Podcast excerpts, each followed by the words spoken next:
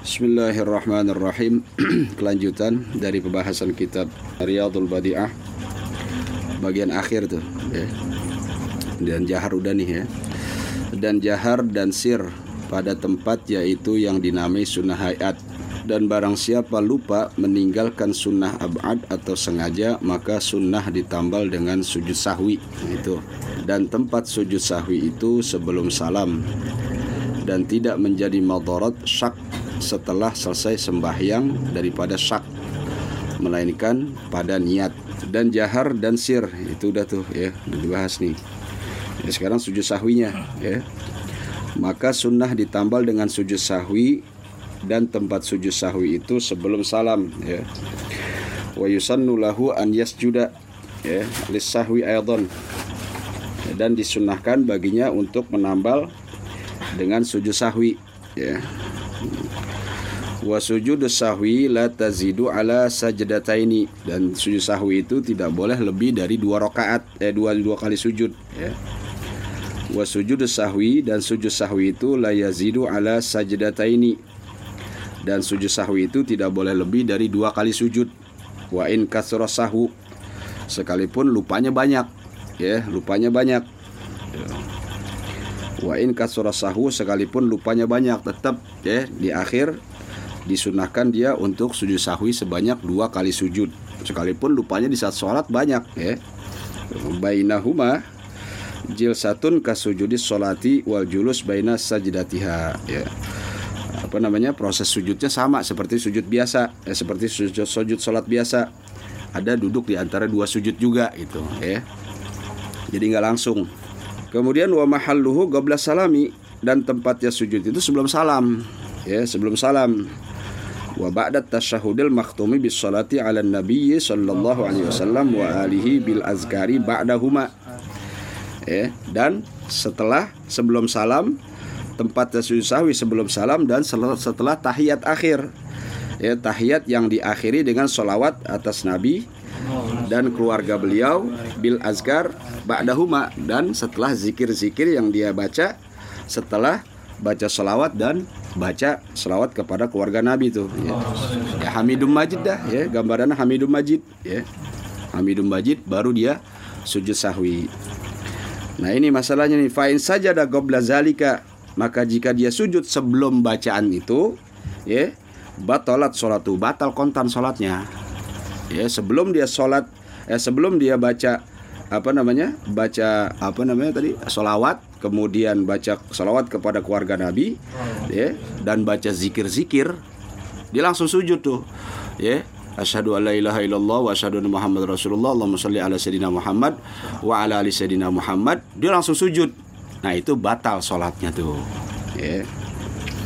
Sawaun karena sujudu binaksin apakah sujud sahwi tadi kita sebab ada kekurangan ya dari segi rukun au atau ada kelebihan dari segi rukun ya kekurangan 3 4 nih 3 4 gitu atau lebih 4 5 4 5 nah di saat itu dia disunahkan untuk sujud sahwi ya disunahkan dia untuk sujud atau bihima ya ragu tuh sebelum tahiyat ragu ya ini 34 apa 45 nih. Nah, dua-duanya tuh. Ya. Nah, di sini contohnya ke ansol zuhra khamsan. Semacam dia sholat zuhur lima rakaat. Ya. Ini udah udah empat apa tiga nih? Udah empat. Nah, dia terusin tuh satu rakaat. Ternyata temannya hitungin tuh. Ya, udah lima tuh. Ya, lebih tuh. Atau dia tinggalkan tahiyat pertama, tahiyat awal. Dia nggak tahiyat awal tuh. Ya.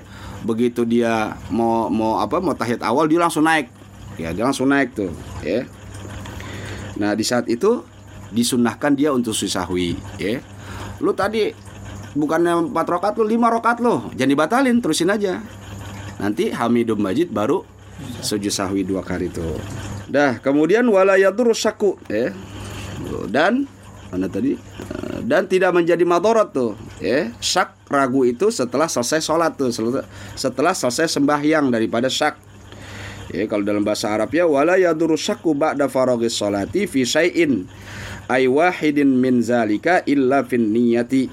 Ya. Dan tidak tidak tidak mengapa artinya sah salatnya. Ya. Kalau setelah selesai salam diiringi dengan keraguan. Ba'da faraghis salat. Setelah selesai salat baru dia ragu. ya begitu dia assalamualaikum assalamualaikum. Ragu tadi tiga empat tiga empat. Itu dah tinggalin deh tuh. Ya itu dia sayin ay fi wahidin min zalikal mazkur tuh. Min ada di rokaati atau min arkanis solati ya, tadi dulu sujud apa belum ya? Sujud dua kali apa sekali tuh? Tapi ragunya setelah salam setelah sholat. Ya nah itu nah dianggapnya sah udah. Illa fin niat kecuali niat. Ragu dalam niat udah ulang lagi. Ya niat tuh. Tadi gue udah niat belum ya zohor ya? Nah itu ragu dia tuh setelah sholat. Nah itu diulang lagi tuh. Ya karena niat intinya tuh ya. Walhasilu dan kesimpulannya annahu law syakka ba'da salami fi fardin ghaira niyatin wa takbirati taharrumin lam yu'assir in go, wa in gosural faslu tuh ya. Seandainya kata dia ragu nih kesimpulannya nih. Setelah andai kata dia ragu ba'da salam. Tapi keraguan tadi timbul setelah salam, salam kedua. Assalamualaikum warahmatullahi Assalamualaikum warahmatullahi ya begitu membaca istighfar ragu. Ya, ragu tuh. Tadi gue udah udah fatihah apa belum tuh? Ya. Nah selain dia keraguan tadi pada niat dan takbiratul ihram lam yu'assir wa in ghusral nggak pengaruh dah. Sah udah sholatnya. Asal dia tidak ragunya dalam dua hal niat dengan takbiratul ihram. Ya niat usolli fardhu zuhri. Ya nah, takbiratul ihram mengangkat tangannya tuh. Ya bukan mengangkat tangannya artinya ketika dia me, apa mengimplementasikan daripada niatnya tuh. Ya usolli fardhu zuhri ini niat nih. Nah angkat tangan kan sunnah tuh takbiratul ihram. Ya sunnah. Ada yang bilang wajib. Ya ikutin aja dah ya. Udah dia angkat tangan di saat itu kan dia niat. Ya abis niat dia masuk kepada iftitah tuh Allah Akbar kabiro gitu kan? Nah di saat dia niat dengan takbiratul ihram yang jadi satu paket dia ragu setelah selesai sholat. Ulang lagi sholatnya tuh ya di luar itu sah sholatnya dah selain keraguan pada niat dan takbiratul ihram. Karena ada ulama yang menggabungkan tuh antara niat dengan takbiratul ihram. Kalau di sini pisah-pisah. Dua-duanya benar ya? Ada ulama ya di takbiratul ihram dimulai dari berdiri. Berdiri itu dianggap rukun satu rukun. Niat satu rukun. Takbiratul ihram satu rukun. Ada yang menggabung tiga tuh. Tiga rukun tadi jadi satu. Berdiri ya dia niat. Berdiri dia takbiratul ihram, takbiratul ihram dia niat. Dia niat juga berdiri gitu, ya. Makanya rukun sholat banyak, ada yang 18, ada yang 13, ada yang 20, ya. Macam-macam tuh. Ya, jadi kalau dia tak apa ragunya di takbiratul ihram maupun niat, ya, itu ulang lagi sholatnya. Tapi di luar itu sah udah sholatnya. Kenapa? Li'anna zahira wugu'us salami antamamin tuh. Karena yang jelas kalau dia udah salam sempurna udah sholatnya gitu. Ya, kalau dia udah salam sempurna sholatnya udah, nggak perlu lagi dia ngulang ke awal lagi kecuali niatnya ma takbiratul ihram tuh. Fa kana fardu niyatan atau takbirat taharrumin istanafas sholata tuh. Kalau dia ya maka jika fardu yang dia tinggalkan atau yang dia ragukan tadi niat dan takbiratul ihram nafas sholat dia mulai lagi sholat tuh. Dianggapnya sholatnya tiga gak sah itu li'annahu syakun fi asli in igod malam yatazakar annahu atabihima walau ba'da tuliz zamani itu. Ya alasannya yang kedua andai kata dia ragu karena sesungguhnya keraguan tadi pada niat dan takbirat ihram itu yang menjadi asal jadinya sholat jadi orang sholat itu ditegakkan niat, ya niat apa namanya uh, uh, apa tuh? Innamal amal biniat tuh. Ya semua amal ibadah didasari dengan niat. Kalau ibadah sholat tidak didasari dengan niat, niatlah yang membuat sahnya jadi sholat gitu. Sekarang dia ragu pada niat, udah gugur tuh, ulang lagi sholatnya gitu. Paham gak tuh? Karena yang menjadikan sahnya sholat itu adalah apa? Niat tuh pongkolnya tuh, ya. Ya, walau ba'da tulis zaman sekarang masanya lama. Ya, artinya dia ragunya lama, nggak langsung dia mulai sholat lagi. Udah niat belum? Udah terus sampai asar. Habis sholat asar dia masih ragu. Tadi zohor gue niat. Nah udah, tetap dia mesti ulang lagi tuh sholat zohornya tuh. Wa maudu'ul nah, sekarang pokok permasalahannya wa maudu'ul mas'alati dan pokok permasalahannya ya pokok pembahasannya annasyakka toro'a ba'da salam bahwa keraguan yang datang sesudah salam keraguan yang datang sesudah salam amma law syakka fin niat atau takbiratul ihram fi asna'i sholati fa in tazakkara an gurbin qabla mudhi agalit tuma'ninati la yadurru wa illa dara tuh. Nah, ini ada ada ada bahasan lagi nih. Seandainya kata ragu dia dalam niat atau ragu dia dalam takbiratul ihram terjadinya di tengah-tengah sholat Kalau tadi kan sesudah sholat tuh. Sekarang di tengah-tengah sholat dia ragu, udah niat apa belum nih? Ya, udah takbiratul ihram belum nih? Ya. Fa in tazakaro kalau dia teringat saat itu anggur bin waktunya masih dekat. Gobla mudiyi agolit tumani sebelum lewatnya sekedar tumaknina sekedar ucapan subhanallah. La yadurru nggak apa-apa tuh. Nggak bahaya artinya nggak batal ya. Jadi begitu dia lagi baca fatihah dia baru ingat tadi udah niat belum nih? Gitu ya. Udah udah niat belum? Udah takut ragu tuh timbul tuh kan masih sholat tuh ya tadi niat tuh takbiratul belum belum ya nah kalau dia itu keraguan tadi ya sebelum lewat tuh maknina ucapan subhanallah berdetik subhanallah tuh subhanallah berdetik kira-kira tuh ya Nah, sebelum lewat ucapan subhanallah, nah itu nggak apa-apa. Tapi kalau lewat subhanallah, ulang lagi sholatnya tuh. Paham gak nih? Jadi begitu dia ragu, tadi udah niat atau belum nih? Udah takbiratul belum? Ucapan subhanallah berapa detik? Nah keraguan tadi timbul berapa detik? Ya, kalau se sebelum uh, lewatin ucapan subhanallah misalnya dua detik, sebelum dua detik hilang tuh keraguan, timbul keyakinan, itu nggak apa-apa. Tapi kalau lewat dari tiga detik melebihi dua detik ucapan subhanallah, nah ulang lagi sholatnya batalin itu. Oke. Karena alasannya niat yang menjadikan sahnya sholat tuh. Oke. Semua amalia ibadah tanpa didasari niat, jangankan urusan ibadah, urusan dunia, makan diniatin ibadah, eh, niatin tahajud, dapat nilai pahala ibadah. Tuh, ya. Ente nyari duit buat anak bini, kagak diniatin buat ibadah, ya nggak diniatin buat ibadah, ya. Cuman begitu masuk tuh rezeki ke mulut bini ente ke mulut dia ngucapin alhamdulillah atau dia ngucapin basmalah sebelumnya dapat nilai ibadah tuh. Kita nggak niat ibadah. Jalan-jalan aja misalnya ngantor jalan-jalan aja ngegrab misalnya eh dapat duit kita kasih bini kita. Bini kita ngolah jadi makanan. Sebelum makan anak kita bini kita ngucapin bismillah. Dapat nilai pahala ibadah tuh. Padahal kita nggak niatin ibadah. Apalagi kita niatin ibadah. Ya Rob begitu kaki melangkah keluar rumah ya Rob aku niat menjalankan kewajibanku sebagai seorang suami mencari nafkah ya. Nah, dengan niat karena engkau semata-mata oh, udah dapat double. Anak bininya makan baca basmalah setelah itu hamdalah dapat dua-duanya tuh. Ente bujangan. Ya Rob anda nyari duit nih tujuannya buat supaya anda nggak minta-minta sama orang. Yang kedua nggak nyusahin orang tua. Yang ketiga nggak jadi beban masyarakat sekitar. Dapat nilai ibadah. Diniatin karena Allah ya. Jangan niat kawin jangan niat kawin gak ada pahalanya ya itu mah syahwat. Ya. Kemudian abis itu dulu kita pilih baru referensinya nih. Wasaku fi jami af'alis salatu fi asna'i salati mu mu'assirun tuh. Illa fi ba'di hurufil fatihah. Keraguan dalam seluruh pekerjaan-pekerjaan sholat ya di tengah-tengah sholat timbulnya keraguan tadi itu memberi pengaruh.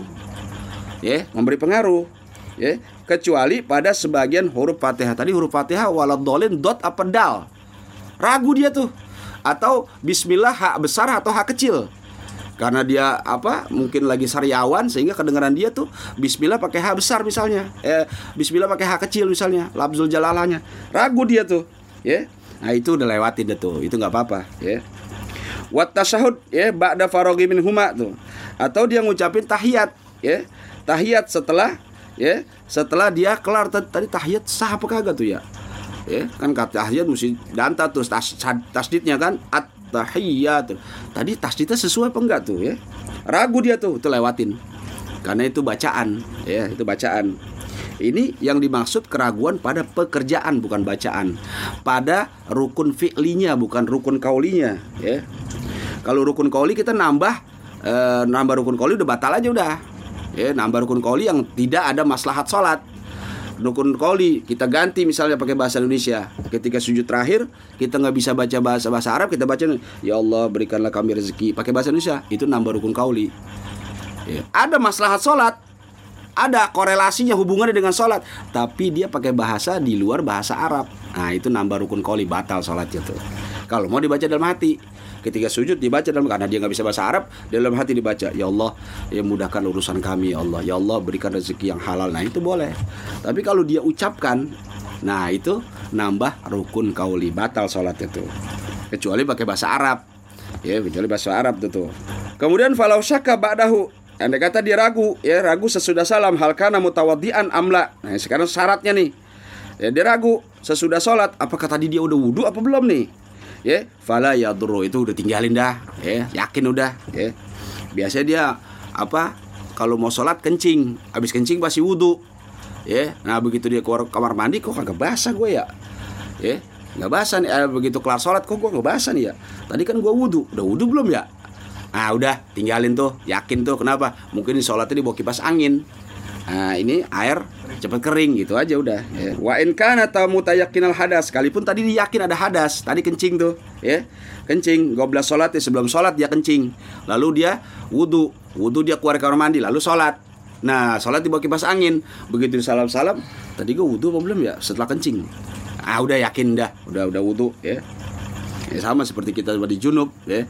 Biasa habis mana kita apa sebelum junub kita wudhu ya wudhu nah setelah itu kita mandi junub. Nah, saat wudhu kita nggak nyentuh kubul dengan kubul eh kubul dengan dubur. Kemalu depan lagi kita kagak sentuh tuh. Nah setelah itu kita kelar mandi junub keluar dari kamar mandi langsung sholat subuh misalnya. Ya begitu salam salam tadi gua wudhu apa enggak udah tinggalin. Ya kebiasaan kita makanya hukum Islam banyak. Ada 15 masalah ya termasuk uruf kebiasaan tuh. Ya wirid wirid tuh termasuk kebiasaan itu bisa jadikan patokan hukum. Ya dilihat dari kebiasaannya. Ya nah, biasaan dia habis wudhu habis apa mandi junub sebelum mandi junub dia wudhu ah udah tinggalin tuh kalau udah keluar dari kamar mandi ah yakinin bahwa dia udah wudhu tuh ya Li annal asla annahu lam yadkhul fi sholati illa ba'da toharo karena yang asal dia nggak bakal masuk dalam sholat kecuali sesudah wudhu tuh. Ya udah yakinin aja ya. Lakin yamtani alaihi istinafu sholatin ukhra. Tapi seandainya kata dia ragu-ragu ya, setelah salam tadi dia ragu, tadi udah wudhu belum? Ya, udah wudhu belum? Nah, dia yakin tuh. Udah wudhu dah. Begitu mau sholat asar nggak boleh dia pakai wudhu johor. Karena dia udah timbul keraguan antara azhar dengan asar paham nggak? Dia mesti wudhu lagi. Ya masih wudhu lagi tuh. Lakin yam taniu akan tapi tertegah dia istinafu sholatin ukhra bihazihi toha toharoti mada masyakuhu tuh.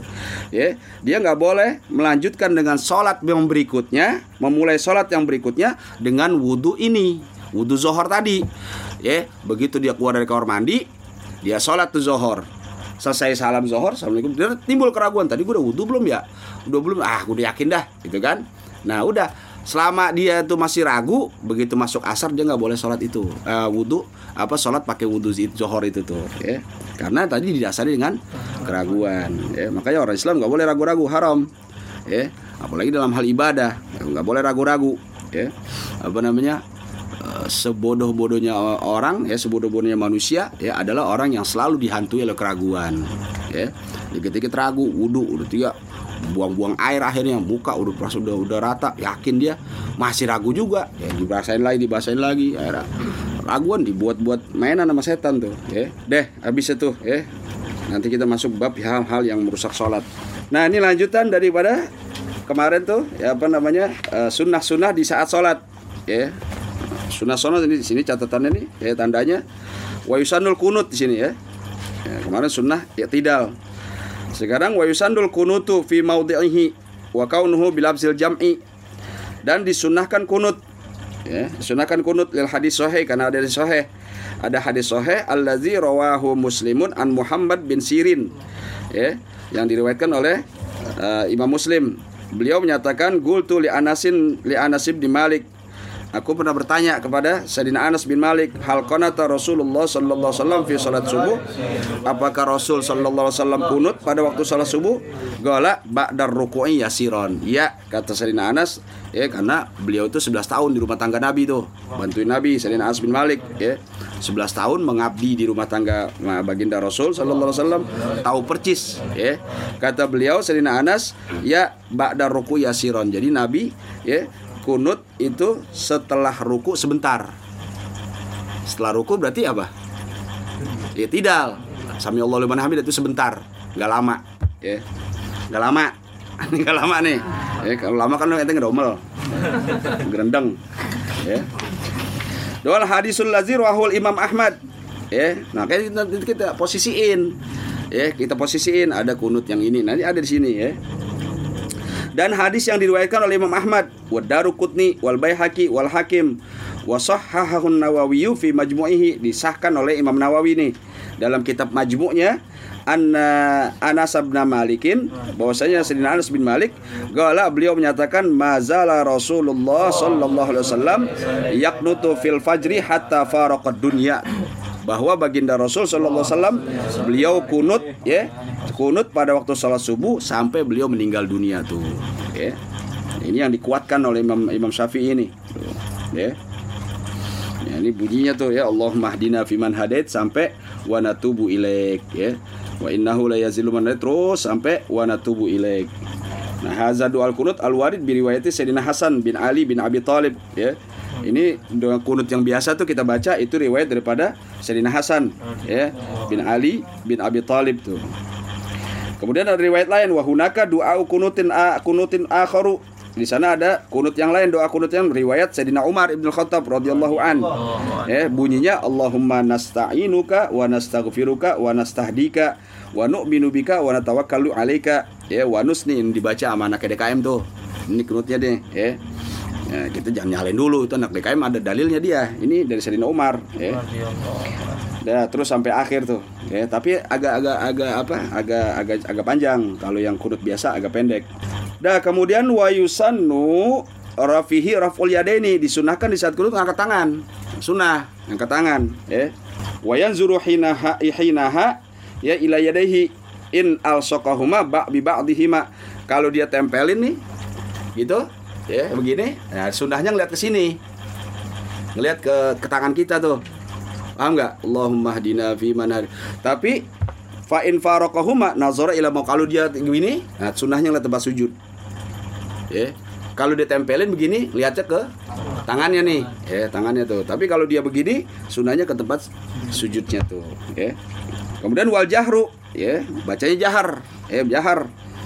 Sekalipun sendiri tuh al jahru fikul kunut minat doa ya al jahar pada saat kunut itu terdiri daripada doa sana pujian wassalat wassalam ala sayyidina Muhammadin sallallahu alaihi wasallam wa alihi washabi walau sallaha naharon. Sekalipun kodok sunku subuhnya siang hari tuh. Ya walau sallaha naharon nanti bangun subuh kesiangan.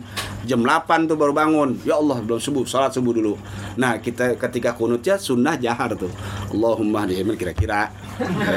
Jangan kayak masjid gitu ntar orang subuh aja duha pakai. Duha pakai kunutnya bukan memang dia kode kode ini ya tetap disunahkan walau sallaha naharon ya. Sekalipun sholat subuhnya di waktu siang ya. Emang tiap hari kan ya. Aku aja dah. Dah kemudian wat takmin sunnah juga ngaminin ya. Sunnah juga ngaminin kita ya. Sunnah ngaminin wassalatu wassalam ala nabi wa alihi wa baca baca juga semua tuh kita aminin juga ya. Jadi ada bagian-bagian kita amin ada bagian-bagian si imam amin ya Tuh, ya. Makanya boleh ketika wasallallahu alaihi kita kan lagi posisi sholat nih. Allahumma sholli ala sayyidina Muhammad. Itu boleh kan? Ya. Ya enggak ini ya, gambarannya kayak dulu tuh. Ya, ente sembahyang sendiri setengah dua malam gerimis ya sembahyang isya misalnya nah tiba-tiba Rasul datang kan ke depan Wisnu datang kalau Wisnu yang negor duluan batal Wisnu sholatnya tapi kalau Rasulnya bilang Assalamualaikum ya Wisnu. Wisnu jawab Waalaikumsalam ya Rasul. Waladhalin amin. Itu nggak batal sholatnya. Eh? Tapi apa? Iya. Itu pertanyaannya. Ini rasul yang mana nih? Hmm, ya. Jadi kalau dia yang mulai duluan batal, tapi kalau Rasul yang mulai dia jawab misalnya, nah itu nggak batal. Ya. Nah sekarang faidatun ada faidah nih ya. Al kunut kismani kunut terbagi dua bagian. Ingat nih kunut terbagi dua bagian. Yang pertama namanya ku kunutu ratibatin wa huwa fi aini. Yang pertama kunut ratibah ya. Itu terdiri dari dua tempat nih kunut ratibah. Yang pertama ya kunut rotibah terbagi dua tempat yang pertama pada saat tidak lisani min sholatil fajri ya pada saat roka apa tidak rokaat kedua pada waktu sholat subuh ya seperti biasa nih tidak rokaat kedua pada waktu sholat subuh kemudian yang kedua di tempatnya lagi tidak akhir li sholatil witri finis wisani min ramadana ya yaitu tidak akhir ya bagi sholat witir pada saat nispisani malam 15 eh malam 16 Ramadan tuh. Kita kadang-kadang ngambil salah sih. Musi yang bener tuh malam 16 bukan malam 15 kunutnya. Kenapa? Karena nispisani bagian apa uh, apa namanya uh, separuh bulan daripada bulan Ramadan. Salah kita ngambilnya. Kita malam 15 sudah kunut. Salah. Ya, kalau nisfil awal tuh dari malam 1 sampai malam 15. Kalau nisfisani dari malam 16 sampai 30 Tuh, paham nggak ya jadi yang kedua tempatnya itu i'tidal akhir li sholatul witri fi nisfisani min ramadhana yaitu i'tidal pada apa terakhir di saat sholat witir pada separuh bulan Ramadan yang kedua yaitu malam ke-16 itu kunut rotibah apa kunut rotibah namanya Nah, kemudian yang kedua ada namanya kunut nazilah. Ya, ada kunut nazilah. Kunutun nazilatin yusanu fi jami'il maktubat disunahkan pada seluruh sholat-sholat lima waktu tuh. Ya. Kunut nazilah disunahkan itu pada seluruh sholat-sholat lima waktu. Iza nazalat nazilatun bil muslimina kalau terjadi musibah pada orang muslim. Ya, terjadi jadi muslim perang di Israel sama Palestina. Nah, kita sunnah sunnah, sunnah apa uh, kunut nazila di sini itu. Fi makan di mana aja ya kejadian yang menimpa kaum muslimin itu disunahkan bagi kaum muslimin yang lain untuk kunut nazilah di situ. Wala yustaratu an yakuna fi mahallin nazilati nggak disyaratkan musibah tadi terjadinya di tempat yang ada ada kan kunut situ. Eh, misalnya kita di Indonesia nih kita disunahkan untuk kunut nazilah nggak mesti kejadian yang di Israel misalnya atau kejadian yang di Poso perang Muslim dengan non Muslim atau kejadian di mana pun di India misalnya atau di Pakistan. Nah, di sini kita disunahkan tetap untuk kunut nazilah. Jadi nggak sembarangan juga ya mesti ya diperkuat tuh dengan dengan tadi tuh ya kalau terjadi sesuatu. Dan nggak mesti dia setiap hari. Nggak mesti ya nggak mesti setiap hari dia ya, di saat senggang aja di saat udah mendesak baru nanti ada pengarahan dari imam dalam hal ini muslim UI ya udah di, di, disunahkan bagi kaum muslimin di mana pun untuk melaksanakan kunut nazilah kalau nggak disaran nggak wajib artinya kita laksanakan ya apalagi sampai jadi gerendengan itu udah dosa juga ya. Udah jangan sembahyang di situ, bilang jangan sembahyang di situ, komen juga. Mana? Mana lagi saat di situ doang. Ya. Mana lagi? Enggak, Widi enggak ada Widi. Ada. Oh, enggak. Hah? Agan juga enggak ada. Oh, oh dulu doang. Takut nyampe. ya. Hah? Nah, itu ngerinya. Nah, panjang masalahnya ya, panjang. Anda belum sempat lihat kitab yang lain ya. Makanya nanti ada bab berjamaah, sholat jamaah. Kita paham nanti sholat berjamaah. Mana syarat sahnya jamaah ya? Ada yang tersirat, ada yang tersurat. Ya, kalau tersurat ya ketahuan imamnya batal ya. Nah dia mendingan ngaku ya, batal jamaah nanti ada bahasannya ya. Ada yang ter, tidak tersurat uh, tidak tersurat tersirat. Kelamaan sih. Apa penguap-nguap tuh makmum. Nah, itu iya emang ada kelihatannya bercanda emang bener ya. Lah kenapa jenazah itu wajib dimandiin? Eh ada dijawab tuh. Karena dia nggak bisa mandi sendiri. Kita pikir bercanda eh, ternyata benar di kitab dibahas karena terjadi sama wali-wali saya ibnu Athaillah tuh katanya mandi sendiri. Jadi udah tinggal di tinggal di apa dibungkus aja. Eh Ntar Wisnu begitu kali. Mau dimandiin udah basah. Itu lain masalah dah. ya. Nah ini makanya eh, kita belum nyampe babnya nanti ada babnya ya jangan dikomen dulu dah ya. Dulu kalau kitab ini emang gak, gak spesifik ya nggak kurang kurang kurang padat nih ya. Tapi kalau kitab apa uh, I'anah tuh agak panjang juga bahasan kunut ya. Cuman kita kan takutnya ditembak ya. Nembak kita dah ini panjang juga nih ya masalah tahiyat ya. Nanti ada apa tersendiri babnya dia di sunnah-sunnah. Nah sekarang ada faidatun. Ada faidatun. Galal Imamul Ghazali rahimahullahu taala. Berkata Imam Ghazali al muhafazatu ala salati takunu bisalasi asya. Menjaga waktu sholat ya menjaga sholat itu tidak mungkin terjadi kecuali dengan tiga hal.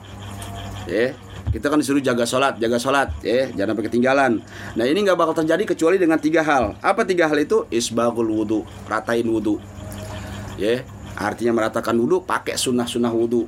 Ya, tinggalkan muharramat wudhu, yang haram di saat wudhu, wudhu nginsot, gitu nah, itu haram tuh ya atau wudhu ngobrol ya lu dapat lo belum gue wow bagong dong nah itu itu makruh tuh bahkan istiza haram juga nantinya ya Ya, biasa kan di Ngas Bandung samping masjid tuh. Ya. Orang tahiyat aja begini kayak kumpul. Nah, kemudian al iksar minal adiyatil lati fi salatiha kulliha tuh. Memperbanyak doa ya fi salatihi kuliah pada saat sholat. Ya, nanti doa-doanya di sujud terakhir. Ya, ada doanya nanti. Ya, terutama yang belum kawin, lalu yang pengen punya anak, kemudian yang usahanya mau lancar ada doanya. Ya, aneh bawa terus. Ya aneh bawa terus. Tapi sholatnya sendirian jangan lagi jadi imam. Bisa kentut-kentut mau nungguin ya, ya. nungguin lamaan. Ya. kemudian takalluful hudur. Lalu memaksakan diri untuk hadirkan hati ketika sholat. Ya takbiratul ihram Allah artinya hadir hati sadar bahwa kita itu kalau dalam sholat. Jangan macam-macam. Allahu Akbar kabira walhamdulillahikab sadarin bahwa kita lagi posisi apa? Sholat. Begitu masuk kita apa? Masuk masuk uh, fatihah hilang dah tuh. Nggak ditulis sama malaikat begitu sholat dolin amin baca masuk surah. Datang lagi tuh hati kita ditulis malaikat ya. Kemudian yang selanjutnya itu udah tuh tiga tuh. Ya nggak bakal terjadi kita bisa menjaga sholat sholat kita kecuali dilakukan tiga.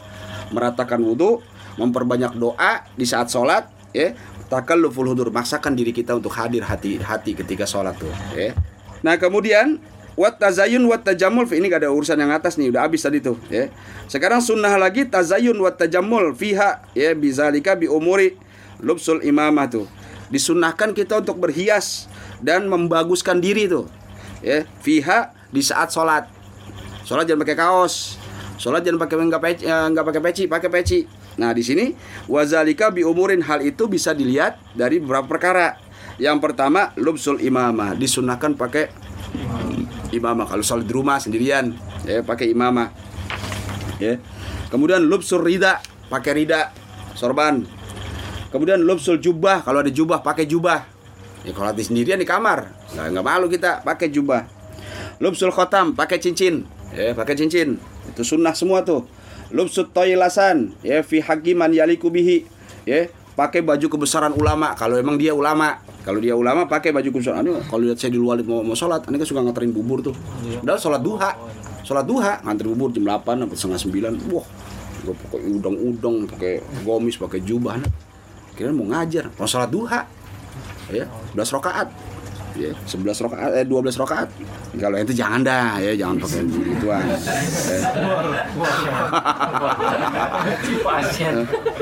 lu siapa emang kemudian at-tatayyub yang selanjutnya yang keenam tatayyub pakai minyak wangi mau sholat. Malaikat juga nyatetin baru baru nutup hidung. Kebauan makanya orang makan jengkol makan pete ya lalu makan bawang. Ketika Jumat uzur dia ya. Uzur Jumat ya cuman jadi amalin. Amalin lagi ini nggak tahu dia kalau di dalam makanan dia tuh ada ada ada apa? Ada ada bawang misalnya. Udah saking enaknya makan nah, bau mulutnya tuh ya. Nggak bisa dia dengan hilang odol. Udah uzur Jumat dia.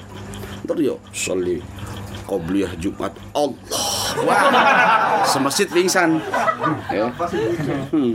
Nah, kemudian nah di sini ada masalah tuh sutrotis musolli, sutrotil musolli. An yusolliya ila sutroh. Ya sunnah lagi dia apa namanya sholat menutup semuanya tuh ya menutup semua auratnya marotibus sutroh arbaatun tingkatan-tingkatan penutup dalam sholat itu ada empat tutupan sholat bukan baju kita ente sholat nih orang lalu lalang taruh depan kita nih sesuatu yang menjadi jarak kita buat sujud. Di situ nggak boleh dia. Kalau dilewatin kita gituin. Bukan kita pukul kita jagali jagain. Ya kita jagain. Nah itu namanya sutroh. Ini ada empat. Yang pertama syahisun au jidarun au sariyatun. Ya yang pertama syahis kita panggil. Nono lu duduk sini diri situ. Lu ngadep sono nu. Jangan ngadep gua. Gua mau sholat. Jagain. Kalau orang nggak boleh lewat depan gua tuh. Paham nggak? Ya. namun Wisnu nggak boleh ngadep aneh. Kalau ngadep aneh makro aneh. Nyembayangin dia. Makro anda masih hidup. Ya dia nggak ada sono dia. Nah dia siagen eh sono jangan lewat sini. Nah, dia lagi sholat gitu. Kalau lewatin 40 tahun 40 hari do, apa sholatnya nggak diterima tuh. Kalau disengaja aja lewatin ya. Apa? Yang lewatin ya. Wisun udah udah jagain tapi dia nyengkek dia lewat situ juga. Itu 40 hari nggak diterima sholatnya tuh. Karena dia mengambil hak aneh. Au jidarun atau sholat di belakang tembok sutroh tuh. Tembok masjid nih. Makanya ada beberapa orang yang bilang nggak sah kalau masjid ada makam di situ. Kan ada tembok di situ ya. Orang-orang sekarang ada-ada aja. Au sariatin atau tiang. Ya tiang. Nah jadi tiang tuh. Taruh apa namanya tas kita di situ ada tiang ya. Itu boleh tuh. Layan kusur irtifa'u zalika an sulusai zero. Nah tiga zero tuh minimal ya. Tiga zero semeter setengah tuh. Ya semeter 20 lah ukur tergantung ukuran badan kita. Pokoknya begitu kita sujud nah di batasnya depan pala kita tuh lewatin. Ya satu meter setengah ya. Meter setengah tuh ya. wala ya bunu anu an salah satu zero. Jangan jauh-jauh ya wisu kita suruh jaga di situ tuh di, di, di nul jaga ini masih lega. Ditampol sama pihak masjid. Jangan. Ya waktu sabu binal agib indabni hajar wa inda robli min ruusil asobi. Hitungannya dari mata kaki tuh mata kaki kita terus ke sono. Kalau kita udah kur aja kita kita mau sujud semana nih batasnya? Oh sebatasnya segini nih. Nah, udah segitu udah dah kemudian yang kedua an yansiba ason. Ya mana tadi? Yang kedua an yansiba ason atau dia dia dia dia tancepin tuh tongkat. Ya tongkat tancepin situ. Ya. Nah kita sholat itu. Lewat dari kita nah kita larang. Kalau dia masih nyangka juga tadi konsekuensinya dia yang tanggung tuh bukan kita. Au ya jemaah turoban au hajaron atau dia taruh tuh pasir depan dia tuh. Dibikin tumpukan pasir. Atau dia taruh batu disusun batu gitu. Kalau di masjid tak minimal tas lah gitu. Tas ya makanya nggak boleh ngelewatin depan orang sholat ya. Konsekuensinya besar. Kemudian anya perusaha sajadatan ya. Atau dia gelar sejadah ya. Sajadatan dia gelar sejadah. Kalau dia gelar sejadah lalu dia wudhu ditempatin. Haram tuh orang nempatin. Paham nggak? Berkapling dia nggak boleh ya. Atau dia nggak tempatin tapi dilipat sejadahnya. Di pinggir taruh pinggir. Dia sholat di situ haram juga. Iseng gitu ya. Dah, kemudian yang keempat an yakut khuton, ya. Nah, dia bikin garis. Bikin garis tuh. Ya, kalau di misal di jalanan bikin garis tuh, nggak boleh lewatin. Ya. Wa nukilal Imam Nawawi fi majmu'i kaulan anil Imam Ghazali yakrahu annahu yakrahul yukrahul mururu wala yahrumu ya wa fi hadhihi wa fi hadza sa'atun likasirin minan nas. Tapi kalau Imam Nawawi menukil pendapat Imam Ghazali makruh doang lewat nggak jadi haram kalau Imam Nawawi menukil pendapat Imam Ghazali ya Kenapa alasannya? Wa fi hadza saatun karena masih luas, ya. Likasirin dan nas banyak orang lewat di situ tuh. Ya, tapi kalau dia sengaja-ngaja lewat situ itu jatuh haram. Ya, kan sengaja-ngaja sama nggak sengaja beda. Ya, kita nggak ngelihat kita lewat, oh ya Allah sholat, ya masa haram juga? Ya, nggak tahu kita. Ya. Nah, makanya dinukil dari Imam Ghazali, Imam Nawawi bilang makruh aja tuh, nggak sampai haram kalau tempatnya masih luas. Ya. Tapi kalau tempatnya masih luas dia masih nyengkek lewat situ juga itu baru haram. Kalau tempatnya sempit ya nggak ada jalan lain emang lewat situ. Makanya kalau itu ada yang ngajarin tuh. Ya ada yang ngajarin, taruh dulu ituan kita depan kita. Kita lewat depan Rasul, taruh dulu. Kita lewat, ambil lagi barang kita gitu. Paham nggak? Ada yang ngajarin begitu ya. Nah, di sini al afdalu fi sutrati an takuna an yaminihi aw yasarihi. Wa iza kanatis sutratu mu'tabiratan fayahrumul murur. Ya. Wa yundabu lil musalli daful mari. Di sini yang paling utama di saat sutroh itu menutup agar orang nggak lewat antakuna an yamihi ya dia taruh sutrohnya sebelah kanannya jadi agak kanan dikit ya au ya au ya sarih atau agak kiri dikit depan dia cuman agak kanan atau agak kiri jangan pas di palanya dia gitu. Ya. Karena pala terhormat. Ya. Dicegah dari orang masuknya tuh. Wa iza kanat sesuatu mu'tabiratan fayahrumul murur. Kalau dia sutroh tadi dijadikan sebagai pembatas, haram lewat tuh.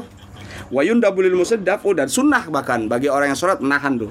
Supaya orang nggak lewat tuh. Kayak di Mekah tuh waktu umroh tuh orang apa tawaf kebanyakan sehingga tempat sholat kita kebawa sama dia kepake sama dia. Ya aneh begitu aja udah nah, dia lewat sono akhirnya lewat depan tangan aneh Walid begitu juga ya karena saking banyaknya deh yang sholat nah, kita agak maju sholatnya sehingga tempat sholat tawaf dia tuh kemakan sama sholat kita ya boleh tuh ini sunnah bahkan ya. Dah kemudian wa iza lam takun sutratu wa iza lam takun sutratu mu'tabiratan fayukrahul murur wala yajuzul daful mar. Tapi kalau sutroh tadi bukannya yang ada dianggap sebagai apa? Pembatas makruh lewat situ tapi tidak boleh bagi orang apa bagi orang yang sholat untuk me, apa menahan tuh ya. Jadi dia kalau dia misalnya dia kagak taruh misalnya pembatas ya orang mau lewat dia nggak tahu tuh kalau dia kita lagi sholat kita nggak taruh sutroh tuh pembatasnya di kanan atau di kiri dia lewat aja kita nggak boleh begitu makruh ya. Kalau dia udah udah, taruh dia masih lewat juga boleh gituin. Sunnah bahkan paham nggak ya wa kullu safin lazi amamahu nah kalau sap itu pembatasnya sap yang depannya tuh ya ini sap kita sap orang depannya itu bat pembatasnya tuh nggak boleh dilewatin di situ tuh ya Wasoful awal sutratu sutro, eh, sutratul imam. Kalau sap yang pertama imam udah batas itu nggak boleh dilewatin tuh. Ya. Wa juzul murur ma'a wujudi sutro fi arba'i halat. Nah, nah, boleh lewat. Padahal ada sutro, ada pembatas, tapi dibolehkan lewat. Pada empat tempat, empat keadaan, empat tempat. Izakana fi haram Makkah fi mahalit tawaf tuh. Kalau dia itu ada di Masjidil Haram yang ada di Mekah di tempat tawaf. Ya, tempat tawaf jauh loh tempat tawaf. Ya tempat tahu putaran jauh. Eh, di, diukurin dari tujuh orang. Karena tujuh putaran itu untuk tujuh orang. Nah, kita sholatnya di luar tempat tawaf. Boleh kita nahan tapi kalau kita sholat di dalam tempat tawaf nggak boleh kita nahan. Orang lewat biarin aja udah salah kita kenapa kita di situ? Di tempat tawaf tuh. Kalau di tempat tawaf nggak ada lagi tuh batasan untuk menahan orang kalau lewat depan kita. Kemudian iza qassara musalli bi an fitorik kalau iza qassara musalli kalau orang yang sholat mengkosor sholat. Ya bi an fitorik dengan jalan dia sholat di jalanan. Ya di jalanan lewat aja udah. Misalnya dia mau sholat nih ya karena dia musafir nggak apa masjid jauh nah, dia waktunya tiba tuh. Nah, dia kosor di situ. Sholat apa meringkas sholat. Ya sholat. Orang lewat. Ya, itu nggak boleh ditahan sama dia. Orang jalanan lu pakai sholat gitu. Ah, Islam itu memuliakan hakun nas tempat umum. Tuh motor tuh motor naruh di depan sono no. Depan makam. Hilang. Nggak boleh dicari. Paham nggak? Kenapa? Di jalanan orang lu tuh parkirin. Paham nggak? Tapi kalau di dalam wajib cari. Lelahan kita diambil maling wajib cari tapi kalau jalan nggak boleh hagunas tuh tuh Islam memuliakan begitu tuh ini hilangnya di masjid cari di mari eh, nggak boleh ya. Jadi makanya kalau ini naruh motor biar benar ya. Ini kadang-kadang kesal juga kita ya Allah. Orang naruh motor sembarang aja, miring begitu. Kita lewat susah. Apalagi emak-emak, saya ke kanan dia belok ke kiri. itu banyak orang bisa bawa motor, banyak orang bisa bawa mobil tapi nggak beretika di jalan. Udah kalau parkir udah biar bener rapiin dah ya. Iya di sini nih parkir dong sono-sono tuh. Ya. Ya, di atas pala bakam tuh. Yang deket situ tuh. Ya, bersihin, rapiin ya, jaga buat yang kita tuh. Ya barang kita menunjukkan kehormatan kita gitu. Milik benda milik kita tuh menunjukkan kehormatan kalau kita naruhnya sembarangan ah berarti dia hatinya sembarangan. Itu agama yang suruh. Kalau dia naruh naruh barang misal aneh nah kalau naruh motor pinggir misalnya. Ah berarti ini Ustaz hatinya bagus nih. Kenapa? Dia tahu hak orang. Ya Eh, naruh di atas situan sini nggak dilangkain orang. Dah, kemudian iza yang ke, yang ketiga iza wajadal musalli furjatan fayajuzulahul murud li sayyidil furaj. Ya, kalau orang yang sholat ya, iza wajadal musalli kalau orang yang sholat mendapatkan satu celak nih untuk sholat. Boleh baginya ngelewatin untuk menutup ke misalnya ini sebelah sab kedua masih ada apa jeda tuh masih bisa masuk kita. Nah, kita ngelewatin nih orang-orang udah pada nah itu boleh untuk menutupi jangan sampai ditempatin sama setan paham nggak? Ah. Nah, itu dia nggak dianggap kita ngelewatin. Lalu yang ada di situ mau karena maju. Makanya kan sawu suku vakum Faina taswiyatu suf sama misalnya kan gitu. Maju kagak mau dia. Udah kita dari jauh tuh dari belakang. Lewatin dia tuh. Dia lagi sholat kita lewatin itu boleh. Aneh ingat saya di Walid Allah yarham ketika di Al Hawi ya ketika di Al Hawi sholat teraweh tuh ya sholat teraweh nah itu pada kagak mau masuk masjid. Jadi pada karena alasannya gerah. Ya, kalau di luar kan langsung tuh angin. Nah dia alasannya gerah saya di luar masuk lewatin. Kok saya dulu masuk lewatin orang-orang sholat nah, ada. Terus eh Habib Umar malamnya habis terawih bahas itu atau malam berikutnya tuh ya jadi boleh tuh ya. ini kan lagi pada renggang nih mesti lewatin aja udah ya lagi pada renggang tuh jaga jarak jaga jarak lewatin aja dari situ. Ya. kan diomelin kompan. Nah yang keempat izakana mutoron kalau dia terpaksa nih bi ankana yuridu qadal haja asna sholah.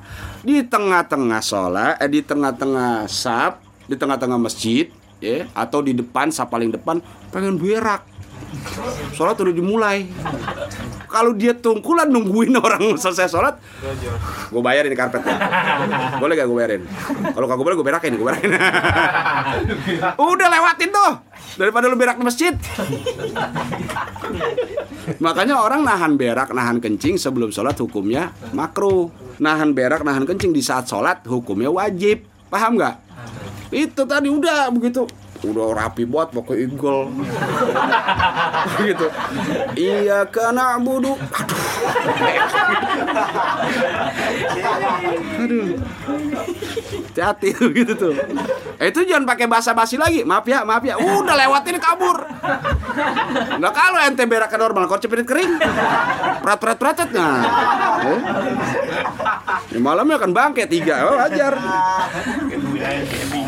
dah habis itu ini pasti panjang ntar makruhatu sholat nih ya makruhatu sholat. Boleh gak sholat di pasar? Tuh ya. Makruhat min nahyati makani sholat. Makruh makruh apa kemakruhan dipandang dari sudut tempat sholat. Sholat di kamar boleh gak? Sholat di tempat apa RPH boleh gak? Ya makruh apa enggak? Ya sholat di apa namanya uh, tempat pemotongan hewan ya atau tempat di pelbak ya boleh gak? Nah, pasti panjang tuh ini kita habisin dulu nih.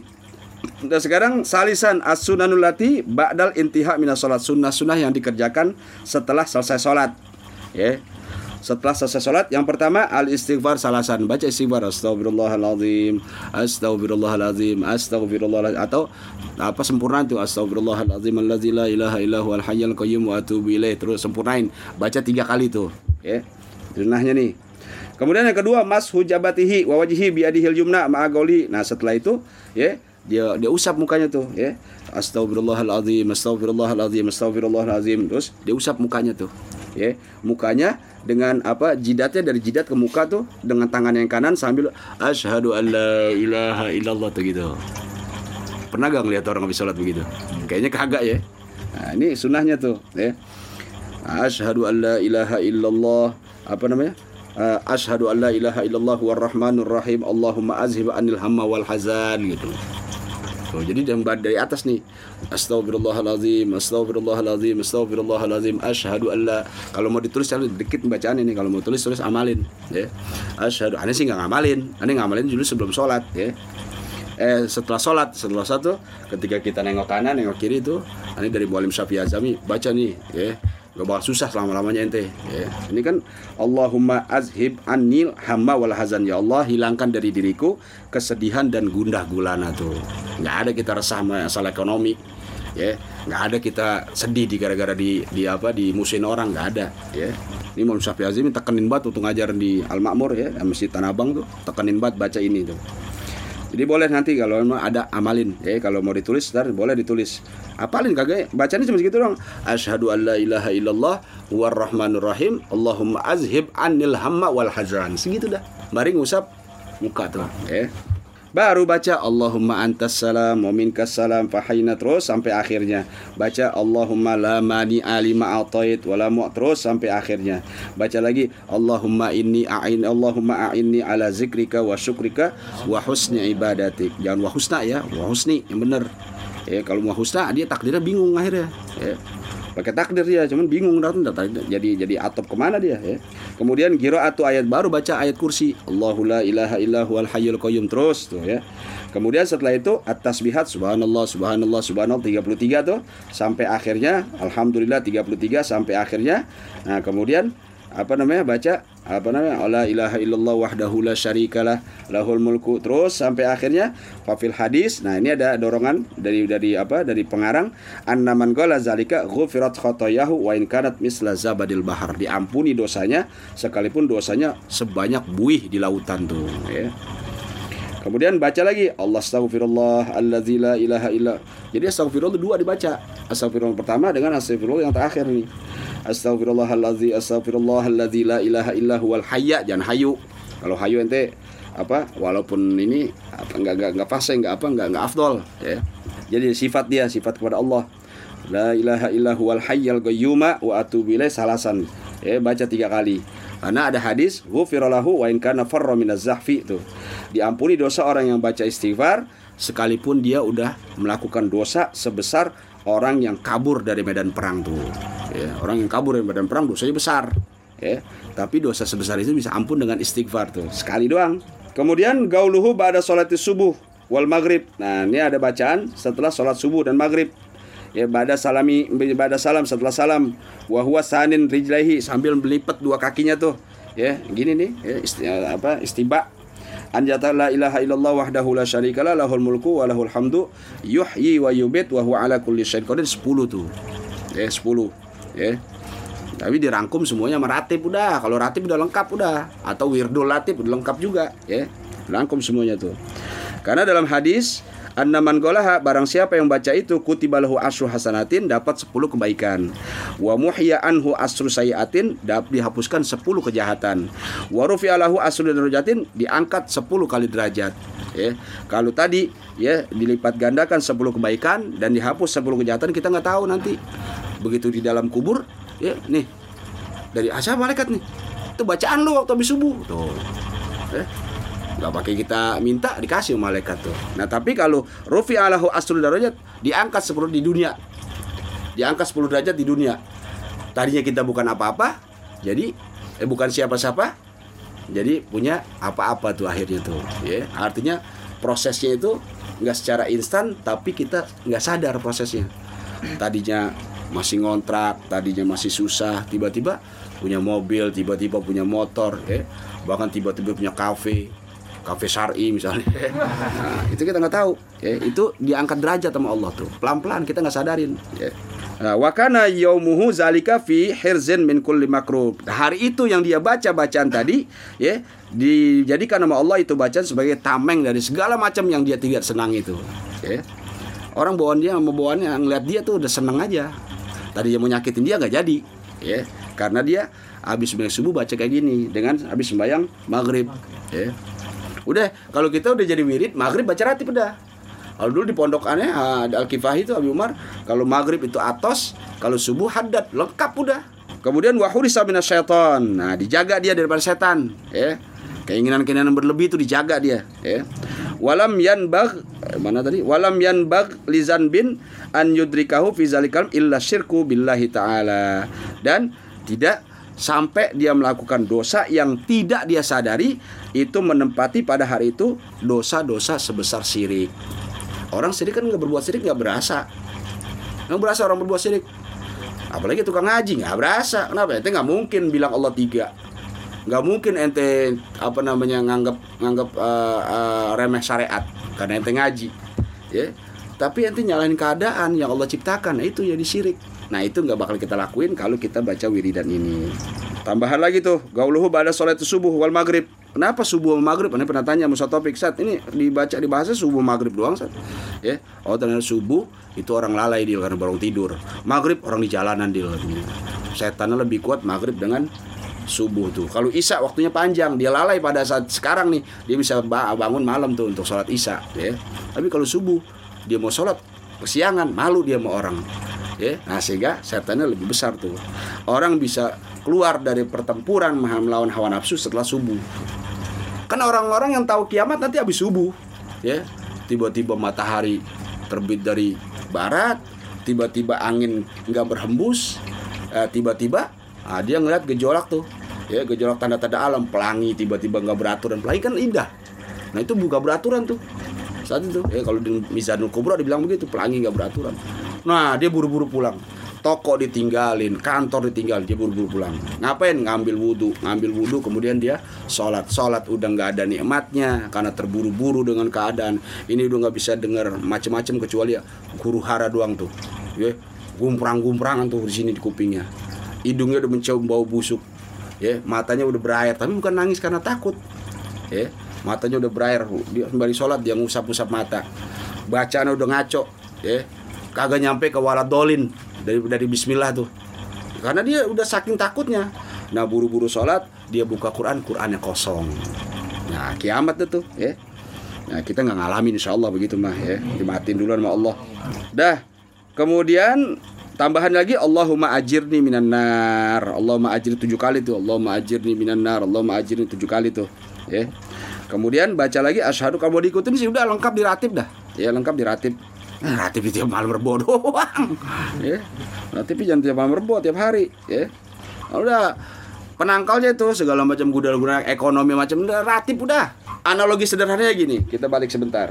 Pernah gak dengar ayat surat Az-Zariyat ayat 56? Wa ma khalaqtul jinna wal insa illa liya'budun. Tidaklah aku ciptakan jin dan manusia kecuali untuk ibadah. Artinya apa?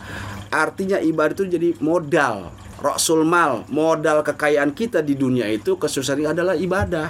Kalau kita ibadah, otomatis jangankan urusan akhirat kejauhan lah kita belum nyampe urusan dunia pasti dijamin sama Allah. Cuma ibadahnya yang konsisten itu loh. Makanya ibadah universal.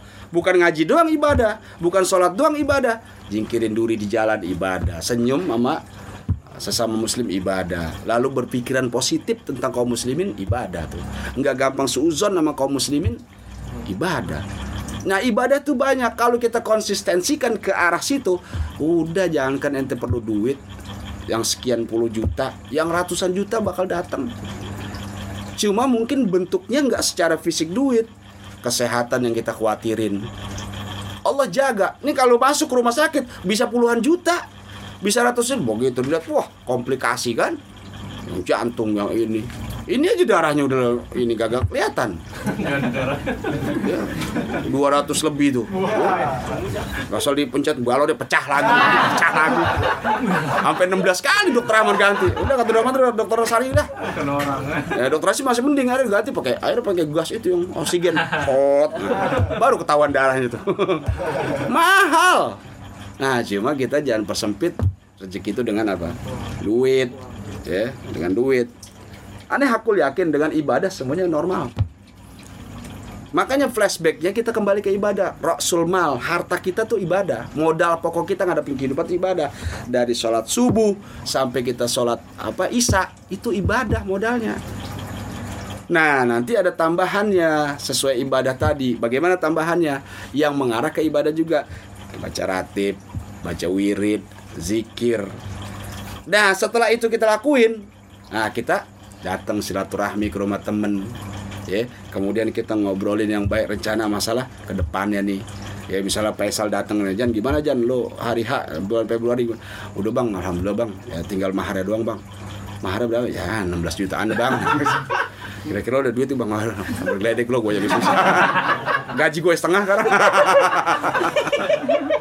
Ya. itu juga nilai ibadah. Ya. kan apa ada tuh apa uh, idkhalus surur ala qalbil mumin ibadah. Memasukkan kegembiraan di hati orang mumin ibadah. Ya udah ada ada duit sedikit nih ya kan? Bisa beli rokok dua bungkus. Tung di mana tung? Di rumah bang. Mari tung. Di rokok tung. Ya lu sebungkus gua sebungkus. Oh udah begitu ular bang ada kelebihan. Lu buat lo pegang. Tulis debon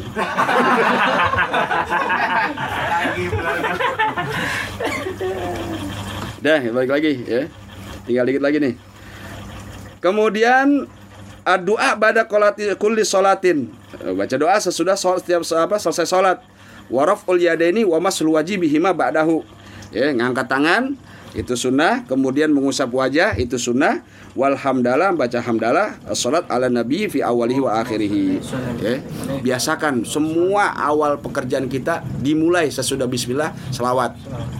Ya makan nih Bismillahirrahmanirrahim. Allahumma sholli ala sayyidina Muhammad wa ala sayyidina Muhammad. Nawaitu syifa bi barakatil mustafa. Minum makan. Ya. Biar biar biar ada berkah kita nggak bakal bisa membalas jasa Nabi kecuali kita berselawat kepada beliau gitu, ya. Anda biasain sini satu ya. Cah mau udah naik motor baca doanya cah diikutin Bismillah Allahumma sholli ah bagir selawat dulu gir. Allahumma sholli biasain tuh anak kita tuh dari kecil nanti dia terpatri di hatinya selawat kepada baginda Nabi. Oh, ya, ente mau makan. Ente kan kalau makan yang kagak enak aja baca selawat. Gila makan kebuli mah, jangan kan baca, akhlak juga kagak ada. Dagingnya diambil pegang makan. udah yang sebelahnya. Apalagi kebulinya udah segini nih, begitu dipotong sama nampan kembang di nampan kelihatan. Oh. Makanya BM kalau nanti maulid jangan uh, kalau bilang nampannya yang cegok gitu yang kalau dimakan kagak habis-habis. Iya, teman nyumbang. Dah, kemudian yang ke-14 yang yang apa uh, 14 al-muksu fi musallahu hatta yagumal imam. Ya, diam di tempat dia sholat sampai imam berdiri tuh. Wah, ini susah nih. Sunnah ya, susah. Minimal kita nah apa ganti posisi tuh, posisi duduk. Ya. Jadi kalau si imam, makanya kalau orang ngaji mah enak. Begitu si imam assalamualaikum warahmatullahi dia langsung ganti posisi supaya si makmum nggak kena kemakruhan. Karena si makmum dulin imam makruh hukumnya. Jadi kalau dia ngerti nih Assalamualaikum warahmatullahi wabarakatuh. Dia ganti posisi minimal dia balik ke ngadepin imam atau dia ke kanan tuh nyerong supaya si imam eh si makmum dia berbalik nggak kena makruh dia. Karena dia ngedulur imam makruh dia. Nah bagaimana si imam nggak berubah-ubah posisinya nih? Si makmum udah nggak tahan misalnya pengen kepegel atau apa? Nah tungguin sampai Allahumma antas salam baru dia balik tuh. Ya. Sama seperti kita buka puasa. Ya. Nah itu tungguin tuh sampai hayya alal falah. Atau kita mau sholat terburu-buru nih, ya. Kereta misalnya kita nungguin. Nah azan berkumandang jangan sholat dulu, ntar hayya alal sholat baru kita sholat. Buka puasa, hayya alal falah baru kita buka. Jangan begitu tetek langsung itu iklan lah batal lo aneh kalau aneh di, di rumah udah tiga channel tuh wah bagi apal banget tuh eh habis satu Oh, belum belum baru ganti. Ya, sampai lecet kempes batu ini ada channelnya ya, remote-nya tuh. Nah, usahain begitu ya. Jadi usahain kalau kita mau makan kita selawat, kalau kita mau sholat tungguin hayal sholat, kita buka puasa hayal falah tuh. Ya tadi kalau ketika mau ganti posisi si makmum tungguin sampai Allahumma antas salam nggak kena makruh kalau begitu. Ya begitu si makanya si imam kalau ngaji dia, dia langsung balik badan.